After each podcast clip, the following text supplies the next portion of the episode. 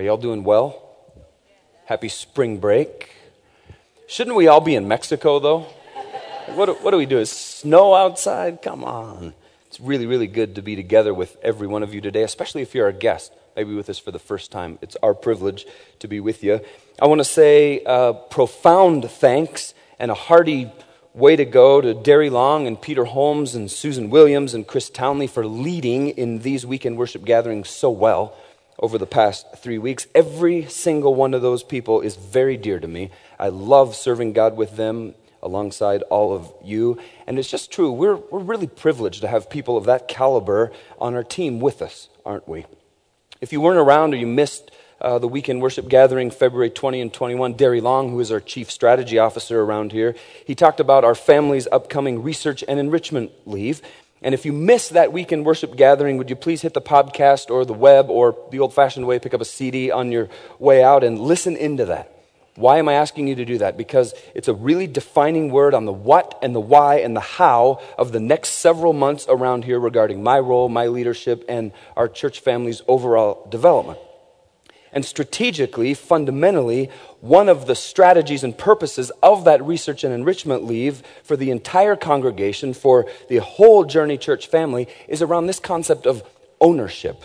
The concept of ownership. We are a fantastic community when it comes to participation, right? We've got people participating all over the place in all kinds of ways. But when it comes to ownership, honestly, we're earning a very strong C minus, maybe even D plus.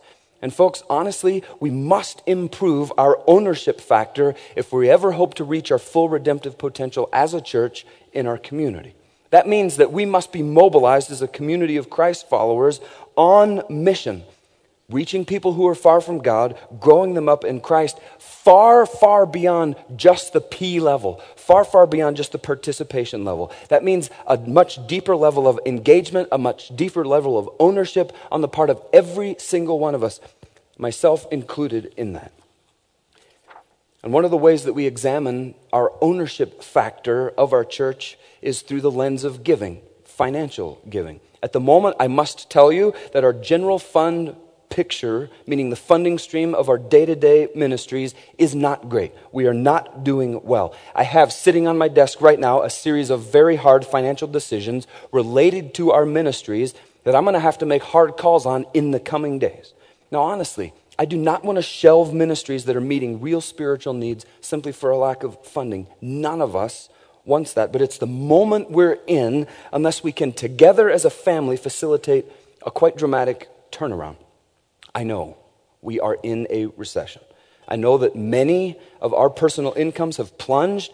Many of them have become flat non existent as a result of this economic situation. And you must know that we are not in any way in a spiritual recession. Journey Church is serving more people than ever before through every single one of our ministries, and we're doing it on a decreasing financial support base but that can't continue. It is not sustainable. So here's the challenge for us. Here's what I'm asking of us as a community. Would you and Jesus please very carefully examine what exactly your ownership stake is in your church related to your own personal financial giving? I perceive, quite honestly, that there is an attitude that hangs around our church that says someone else will attend to that whether it's serving in some vital capacity or whether it's giving generously to God's work. There's this thought process that pervades around here that says somebody else will take care of that. But with that mindset, with that attitude, comes the realities that ministries that serve you, ministries that serve your family, ministries that serve your neighbors, ministries that are intended to reach your friends and family who are living life far from God cannot and will not continue.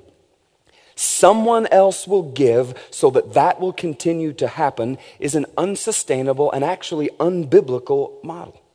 The full redemptive potential of our church will and cannot be achieved without every single one of us, from the youngest to the oldest, moving from being participants to being owners in every single sense, including financial. The kingdom of God, I promise you, will not be nearly as present in the valley as God would have it be when many, many, many of us are taking a pass on giving to God's work and trusting that someone else, the person sitting next to us, the person sitting over there, will just pick up the responsibility. It cannot and will not happen without every single one of us. I want you to know that in the coming weeks, I will be making contact with a whole bunch of you across the life of our church for the purpose of inviting and challenging you to add a total of about $100,000 in new giving to our general fund between now and the end of August. That means an additional roughly $20,000 a month or so over and above where we are right now. If we will, every one of us, examine our financial ownership stake in the life of our church, if we'll respond simply according to God's leading, as well as adding that additional, by adding that additional hundred grand to our general fund between now and the end of our ministry year, we'll be in great shape. We'll continue to impact our valley for Christ full steam ahead. Now, I know that is not necessarily a fun thing to hear about, so thank you for your attention on that matter. It is very, very serious. Thank you in advance for stepping up and for being such a generous community, all for the purpose of lives being touched and changed and transformed through the ministries of our church here together. Grab a Bible if you've got one with you and uh, just sort of hang on to it. We're going to start a new series today that will take us all the way up through Easter. It's a series that we call Finale. And we're calling it Finale because we're going to take a look at the events of Christ's final week of life as he had known it for the previous 33 years or so. You know the story, don't you? Jesus was born in a stable. He had grown up in the home of a carpenter. He gathered this sort of ragtag bunch of disciples, his closest followers. He began his public ministry. He ministered to groups large and small. And then all of that activity culminated in his death and in his burial and in his resurrection, which we'll celebrate, believe it or not, just three weeks from now. And I really like this name, finale, because it represents the true sense of what went down with Jesus in the week that was leading up to Easter. You know, the word finale is actually a musical term, it means an intentionally planned ending versus one that is unexpected. And while Christ's death, burial, and resurrection was certainly a surprise to some, they were absolutely no surprise to Christ. They were planned, weren't they?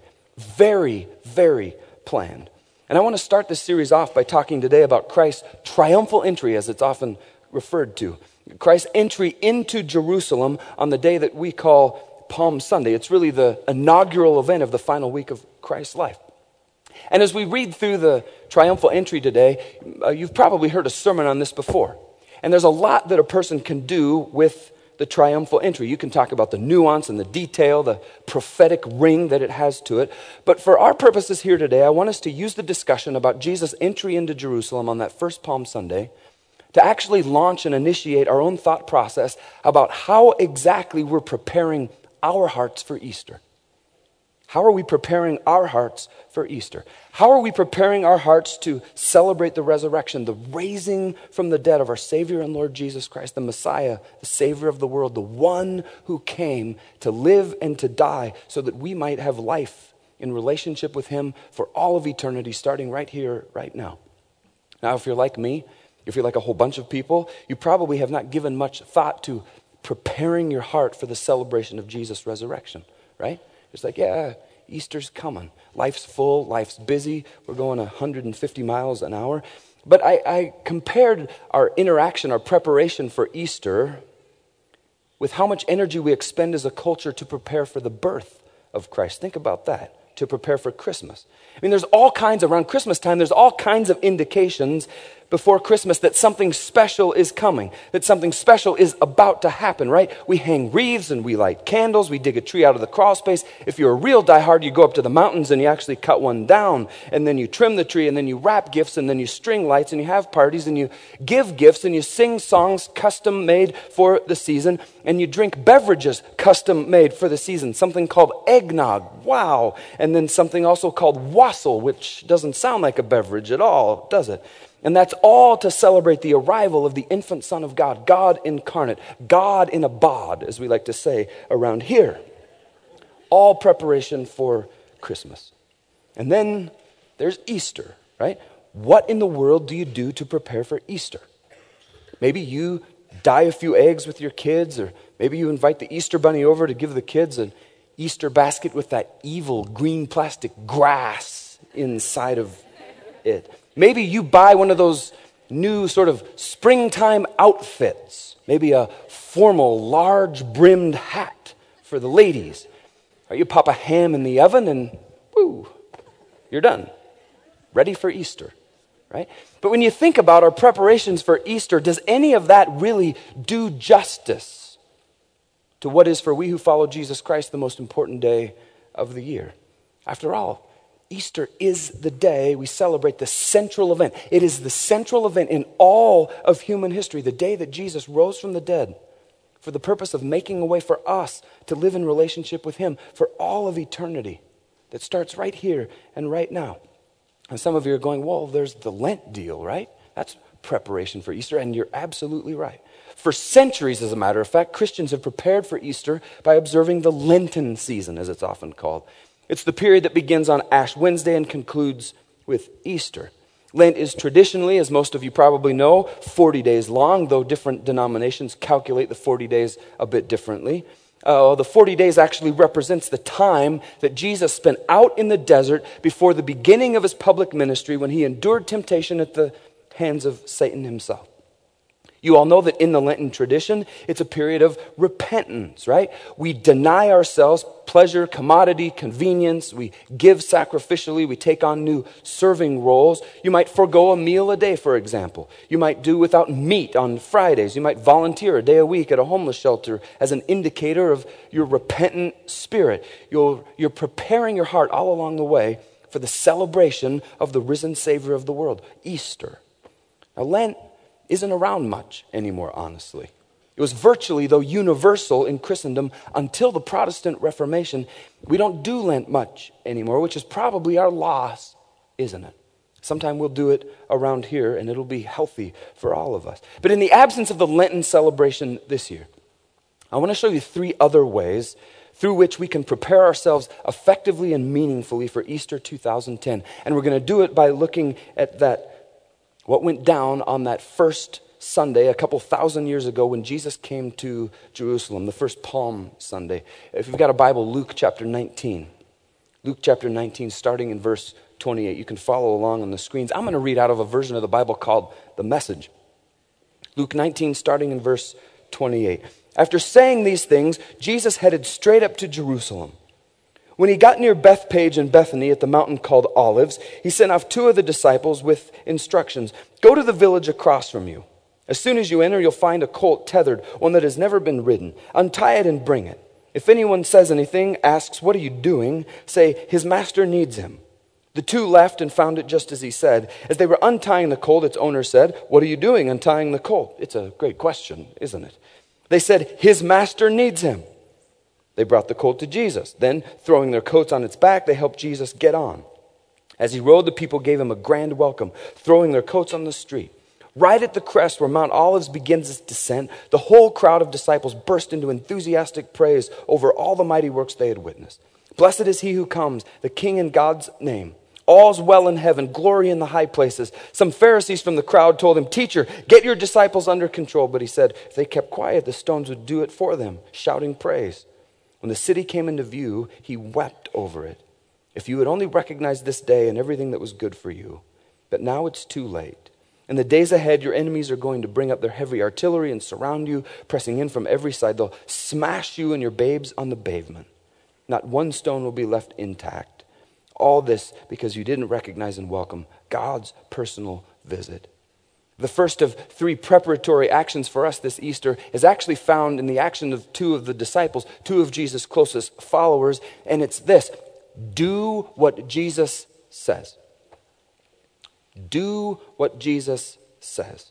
Right? You see it right there in black and white. After saying these things, Jesus headed straight up to Jerusalem. When he got near Bethphage and Bethany at the mountain called Olives, he sent off two of the disciples with instructions. Go to the village across from you. As soon as you enter, you'll find a colt tethered, one that has never been ridden. Untie it and bring it. If anyone says anything, ask, What are you doing? Say, His master needs him. Look what happens. The two left and found it just as he said. As they were untying the colt, its owner said, What are you doing untying the colt? They said, His master needs him. They brought the colt to Jesus. Now, objectively, this is a strange mission that Jesus sends two of his disciples on. Check it out. Go into that village over there and steal me a donkey. Right? Steal me a donkey. It's quite odd. Interestingly, the text doesn't choose to tell us which of the two disciples went on the mission to steal the colt. Who do you think it was? Maybe Peter and Andrew? Could it have been James and John? Ah, I've got it. It had, one of them had to have been Judas, right? Had to be Judas and someone. Seems like the perfect mission for the guy who would sell Jesus out. Judas, the betrayer, right? If he's willing to sell Jesus out, he'll certainly steal a dumb donkey. We can speculate, but we don't know who it was, do we? Neither does the Bible choose to tell us what those two talked about on their way to commandeer. Let's stop calling it stealing. Let's call it commandeer the donkey. I imagine if it had been me, I'd have been saying things like, Do you think the donkey will really just be there, tied up, kind of waiting for us to come along and take it? Just this random colt that's never been ridden, just standing there. Maybe the other guy said, Do you really think we should steal the colt? Like, is that okay? Ah, the other one says, Maybe the master knows the owner, and maybe this is just some kind of a test for us. Uh, what if the person whose colt it is sees us and is he going to let us just walk off with his colt? What if the guy doesn't want us taking his colt? What if he like takes a swing at us? He didn't say anything about what we were supposed to do. The guy swings at us when we're trying to steal his colt. Now, that brings up an interesting point. We have a propensity to read the Bible as if it were a play, don't we? As if all of the characters sort of knew the script that they were walking in, but they, they didn't. Just like you and I don't know the script of our lives. Yet these two disciples, whoever they were, they simply did what Jesus told them to do. Look at John 12, 16.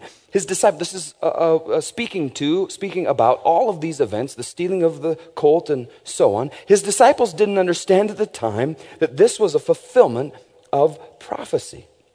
Now, one of the definitions of the word prophecy is the foretelling of an event long before it ever actually happens. And what John 12, 16 is pointing toward is the prophecy of a guy named Zechariah, an Old Testament prophet, Zechariah, which we find in Zechariah 9 9. You could write that down, look it up on your own sometime.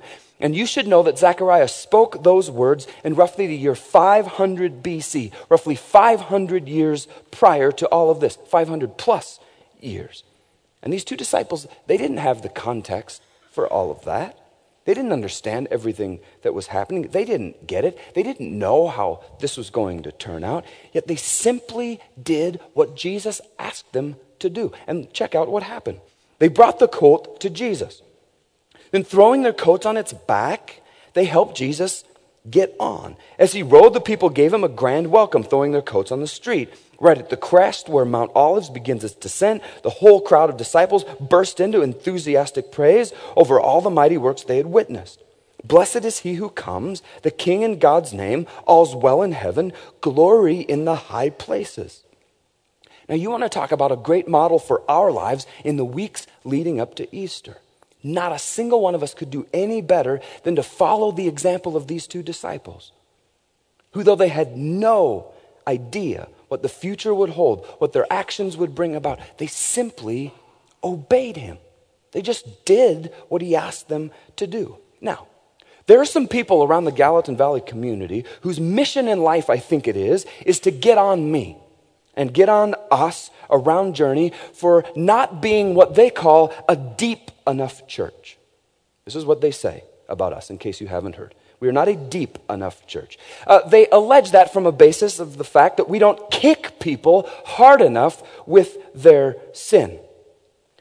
Too much grace, they say about us. They allege that we are, quote, Bible light, because I choose to read out of the New Living Translation of the Bible and other versions, as a matter of fact, stuff like the message, and that our notes pages, that thing that you have in front of you, doesn't have enough Bible verses listed out on them. Some of them say we don't exegete enough Greek and talk enough about the background of the text. Shallow church, they cry about us. But we have to ask the question what exactly does God consider to be deep? What's God's definition of deep? Do, do, you know what it is? Do you know what it is? It's obeying Him. It's doing what he asks us to do. And here it is, right from Jesus' own mouth John 14, 15. If you love me, Jesus says, obey my commandments. That is the definition of deep. And therefore, that verse is the precise reason why anytime I or any of our other teaching pastors stand up here and teach the Bible, that we move from the sacred text, from the Bible, to a place of obedience, to a place of application. From the text to what do I do with the Bible? What do I do with that? From the text to application, from the text to obedience. I had one of these critics sitting in my office some months ago. And he literally said to me, I couldn't believe it. I actually wrote it down. He said, I just want you to talk about God, Brian. Why don't you, when you preach, just talk about God? I want you to just talk about God and stop with all the what do I do with it stuff. He literally said that to me. I wrote it down. I was, I, I was puzzled, to say the least. And I told him, and I'm going to tell you, the reason that I and the reason that we won't stop with all the what do I do with it stuff is because it is not, folks, nearly enough just to know about God. It is not nearly enough to be able to talk prosaically about God, to fill our heads with knowledge about God. It's not even nearly enough to have piles and piles and piles of scripture committed to memory because you see, according to Jesus, a deep Christ follower, therefore a deep church, is about moving and helping and inviting and challenging people at every level of spiritual interest to move from the text, from the Bible, to a place of application, doing, obeying. From the text to obedience from the text to doing what God asks us to do, moment by moment, day by day. You want to be a deep Christ follower? You want people to look on your life and say, wow, that person is a mature, deep Christ follower. Obey him. Obey him. Do what he asks you to do. Now, I'd be willing to bet all of the money in the world that your obedience will not involve a donkey like it did these two disciples.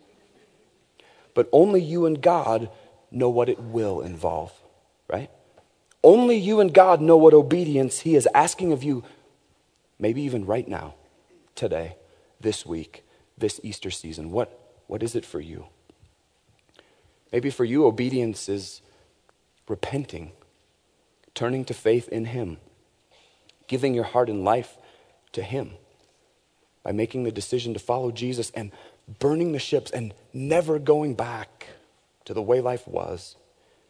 Maybe He is challenging you to obey Him by forgiving someone. You know who I'm talking about. Yeah, that one. You know. Maybe obedience for you is putting a serving towel over your arm and serving someone, some ministry. Maybe for you, obedience is putting some behavior, some habit, some attitude down and putting it down for good and turning your back and running and never looking back. Maybe for you, obedience is saying yes to something or someone or no to something or someone. I, I can't tell you what it is for you. But whatever it is, would you just do it? And do it in preparation in your heart and your life for the celebration of Christ's resurrection. One way to prepare for Easter is to do what Jesus says. The second, number two, is to proclaim who Jesus is. Proclaim who Jesus is. Check out Matthew 21, starting in verse 1. This again from the message. When they neared Jerusalem, having arrived at Bethphage on Mount Olives, Jesus sent his two disciples with these instructions Go over to the village across from you. You'll find a donkey tethered there, her colt with her. Untie her and bring them to me. Now that's interesting, isn't it? Bring them to me the other text, Luke, only talked about one donkey. Here we see Matthew talking about two. Bring them to me. Interesting. If anyone asks what you're doing, say, The master needs them. He will send them, there it is again, plural, with you. This is the full story of what was sketched earlier by the prophet. Now, this is Zechariah 9 9 right here. Tell Zion's daughter, Look, your king's on his way, poised and ready, mounted on a donkey, on a colt, full of a pack animal. The disciples went and did exactly what Jesus told them to do. They led the donkey and colt out, laid some of their clothes on them, and Jesus mounted. Nearly all the people in the crowd threw their garments down on the road, giving him a royal welcome. Others cut branches from the trees and threw them down as a welcome mat. This is where we get this uh, title Palm Sunday for this day, right? They're probably palm trees. They would have cut the fronds off in this Palm Sunday, throwing the branches down as a welcome mat. Crowds went ahead and crowds followed, all of them calling out, Hosanna to David's son. Blessed is he who comes in God's name. Hosanna in highest heaven. As he made his entrance into Jerusalem, the whole city was shaken. Check that out. The whole city was shaken. Unnerved, people were asking, What's going on here? Who is this? The parade crowd answered, This is the prophet Jesus, the one from Nazareth in Galilee. And when Matthew reports that the city was shaken, he uses the Greek word from which we get our word seismic, as in seismic event, as in earthquake, right? It's the same word he uses later on in his gospel, Matthew 27 51. You could write that one down and look it up. He's talking about the time in Matthew 27 51, the moment that Jesus died on the cross, that the whole earth shook, rocks split. And what Matthew is illuminating, see, is that at Jesus' entry into Jerusalem, the entire city was shaken in the same way that an earthquake shakes the ground. And honestly, folks, that is the precise same thing that will happen if and when we, every one of us, will simply start to do what Jesus asks us to do. The Gallatin Valley and all of the communities, Bozeman and Belgrade and Three Forks and Manhattan and Churchill and even outside of the Gallatin Valley, into Livingston and Big Sky and West Yellowstone, and all the way to Glendive will be shaken. Why? It's because, see, our friends and family members and coworkers and neighbors and classmates and roommates, they are filled with wonderment about whether or not there really is a God. And they're filled with wonderment about if there is really a God, whether He really does care about them and their life and their problems and their challenges and their hurts, most of all. They're waiting to see if we who claim to be the church of Jesus Christ, we who sing songs about Him and we sing songs, we who sing songs to Him, we who say that we love Him, if we're really any different from everybody else walking around on the planet. And they want to know, they're filled with wonderment about whether or not this God who we claim, who we say we love, if he can really be trusted, if this faith that we claim to have can really do anything, whether it really matters, whether anything really changes with it. With it. They are watching us, folks. They are watching us. And see, if they actually see us doing what Jesus tells us to do, what Jesus says, they'll ask the question. They'll be shaken and they'll ask the question what's going on? What is this all about? Who is this God? Who is this Jesus? And on this road, see, to preparing our hearts and lives for the celebration of Resurrection Sunday, Jesus raising from the dead. None of us could do any better than to proclaim with our life and with our words who Jesus is to you. What has he done in you? How has he changed you? To tell people, friends, family, coworkers, neighbors, classmates, roommates, tell anybody. I was with some people not very long ago who spent quite a considerable chunk of time with a bunch of Christ followers from our church, as a matter of fact. And honestly, I'm telling you the truth when I say that these people who shared their story with me, they were not in any way seeking God. They were quite the opposite, actually. They had their preconceptions of everything that Christians were and everything that the church was about. And yet, an amazing thing happened. As they observed, as they were a part of this gathering that many of you were at, you had a transformative effect on their hearts and on their lives. Now, it wasn't immediate. It took them some number of months, as a matter of fact, to work up the courage to walk into those doors for a weekend worship gathering like this. And now, today, those people are actively engaged in pursuing their own relationship with God. Why? Just because a whole bunch of you hung out with them, doing what Jesus asks you to do. And you know what? You had no idea that they were even watching you. You did not have a clue that they were watching you. And yet your lives and your words were loudly proclaiming who Jesus Christ is and everything that he's done in your heart and in your life. Oh, I know it is very easy to be timid about proclaiming who Jesus is with people, right? It's a risk. You step out every time you do it, which is why one of the tools that we offer you in that process, it's just one of the many tools, is these weekend worship gatherings. Use them. Use them. Invite someone from your world who you sense is wondering, who is this God? Who is this Jesus? And bring them with you. Bring them with you. If there's stuff about what we do in here, I've said this before, I'm going to say it again. If there's stuff about what we do in here that makes the bringing of a guest uncomfortable for you, I got to know about it. You have to tell me. If it's something that we can change, we will change it. Think on who from your world is God nudging you to invite to be your guest at a weekend worship gathering where they will sense God's love, they will sense His grace, where they will not be condescended toward, they will not be condemned, they will not be shoved upon, they will not be high pressure sales pitched. It's just one way for you to prepare for this Easter by proclaiming who Jesus is. Number one, do what Jesus says. Number two, proclaim who Jesus is. And the third and final way we will land here is to feel what Jesus feels. To feel what Jesus feels. Look at Luke 19, starting in verse 28. After saying these things, Jesus headed straight up to Jerusalem. When he got near Bethphage and Bethany at the mountain called Olives, he sent off two of the disciples with instructions Go to the village across from you. As soon as you enter, you'll find a colt tethered, one that has never been ridden. Untie it and bring it. If anyone says anything, asks, What are you doing? say, His master needs him. The two left and found it just as he had said. As they were untying the colt, its owner said, What are you doing untying the colt? They said, His master needs him.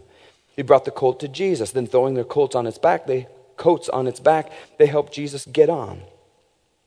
As he rode, the people gave him a grand welcome, throwing their coats on the street. Right at the crest where Mount Olives begins its descent, the whole crowd of disciples burst into enthusiastic praise over all the mighty works they had witnessed. Blessed is he who comes, the King in God's name. All's well in heaven, glory in the high places. Some Pharisees from the crowd told him, Teacher, get your disciples under control.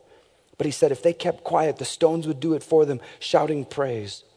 When the city, check this out, when the city came into view, it's the city of Jerusalem, he wept over it. And he said, If you would only recognize this day and everything that was good for you, but now it's too late. In the days ahead, your enemies are going to bring up their heavy artillery and surround you, pressing in from every side. They'll smash you and your babies on the pavement. Not one stone will be left intact. All this because you didn't recognize and welcome God's personal visit. A little something happened on Jesus' ride into Jerusalem that we don't talk about all too often. Honestly, for the longest time, I missed it entirely, this very small detail. But there it is. And we have a tendency to get all caught up in the crowd, right? And the shouts and the emotion and the excitement. This one almost gets by us unnoticed. I'm not the only one. From what we read in the text, the crowd doesn't even seem to notice this. But let's not let it get by us any longer. When the city came into view, he wept over it. And the Greek word that's translated wept in our Bibles translates into, we're not just talking about crocodile tears here. It's a kind of soul wrenching, gut wrenching, teeth gritting sobbing that the person does at a funeral or the grave of one who is very, very dear to them. It's the same word that Mary used at the tomb of her brother Lazarus, the same word that Mary Magdalene used at Jesus' tomb, and of Peter himself, bitter weeping after he denied Christ for the third time and heard the rooster crow. Remember? The sight of the city, he wept. Do you get what's going on there? Jesus Christ was utterly broken for the plight of the lost people of Jerusalem. Everyone else is busy having a Jesus is coming to town party, and he himself was filled and broken for the lost sheep of Israel who didn't even know their sad condition. And so for us, there again a third model for us as we prepare our hearts for Easter. Will you let yourself feel what Jesus feels for people? Will you let your heart be broken for people in your life, for people in your world who are hurting, people who are wandering, people who are searching, for those who don't even know they're searching? And I can't tell you who the people in your world are. God knows, and you know too. Friends and family and coworkers and neighbors and classmates, roommates, all who have yet to experience the love and the forgiveness and the deliverance and the peace and the freedom that can only come when you experience new life through faith in Jesus Christ. And an amazing thing happens. When you invite Jesus to let you feel what he feels, the compassion of God Himself will absolutely flood your heart and your life, and you will never be the same. Which is exactly how I want us to conclude this gathering here today. So, would you take your stuff, please, and set it aside? I just invite you to get quiet and get still and just get into a posture of prayer and worship and listening to the Lord if you would.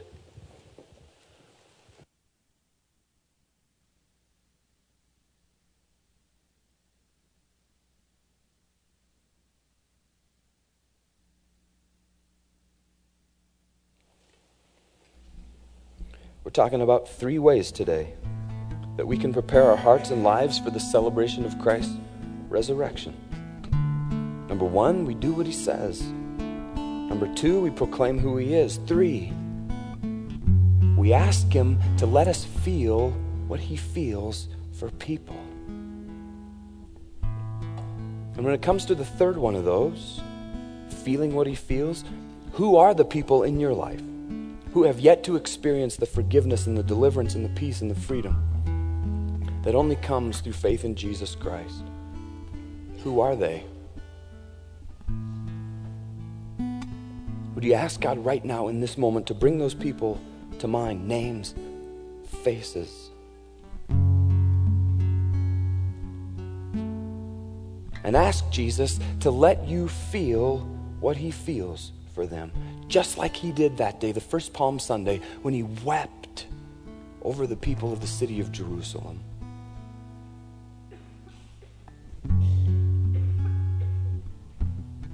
Lord, bring those people to mind, please. Bring their names and bring their faces to mind. May we feel what you feel for every single one of them, one by one, by one, by one. May your compassion flood our hearts and our lives. May the brokenness that you feel for them flood our hearts and our lives, God.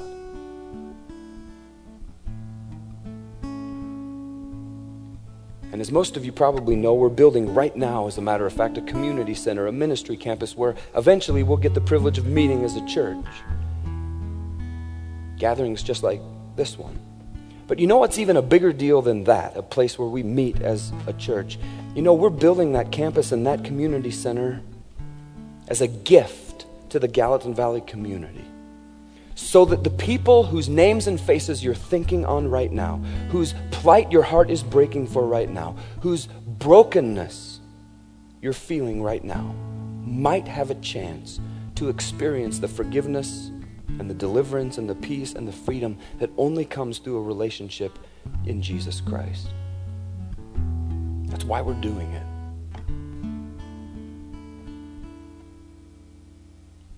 And you know what's true? Every single one of those people who you're thinking about right now matters to God, matters so much to Him. And because they matter to God, they matter to us as a church. And they matter so much that we actually want to be a part of reaching them with the gospel of Jesus Christ so badly that we actually want them to be a part of that building. And so here's what we're going to do as we close up today. We brought these beams in here from that job site. These beams will, in very short order, be placed in that building. And we have them here on the stage, and I'm going to invite you, as you're worshiping, as the band is leading, as you're feeling what Jesus feels for those folks, that you would actually come up here and you would write their names right here on one of these beams that'll go into that building. And be strategic about that. You might just use initials or first names And as you write their name, make that a prayer time over them, over their life. Ask God, plead with God to use anything He can, anything He will, including our ministry campus and community center, to reach them. And so I just invite you, as the Lord leads, as He prompts, as the band is leading, just come on up, grab a pen, write their name on here. We'll be back up in a few moments and wrap us up.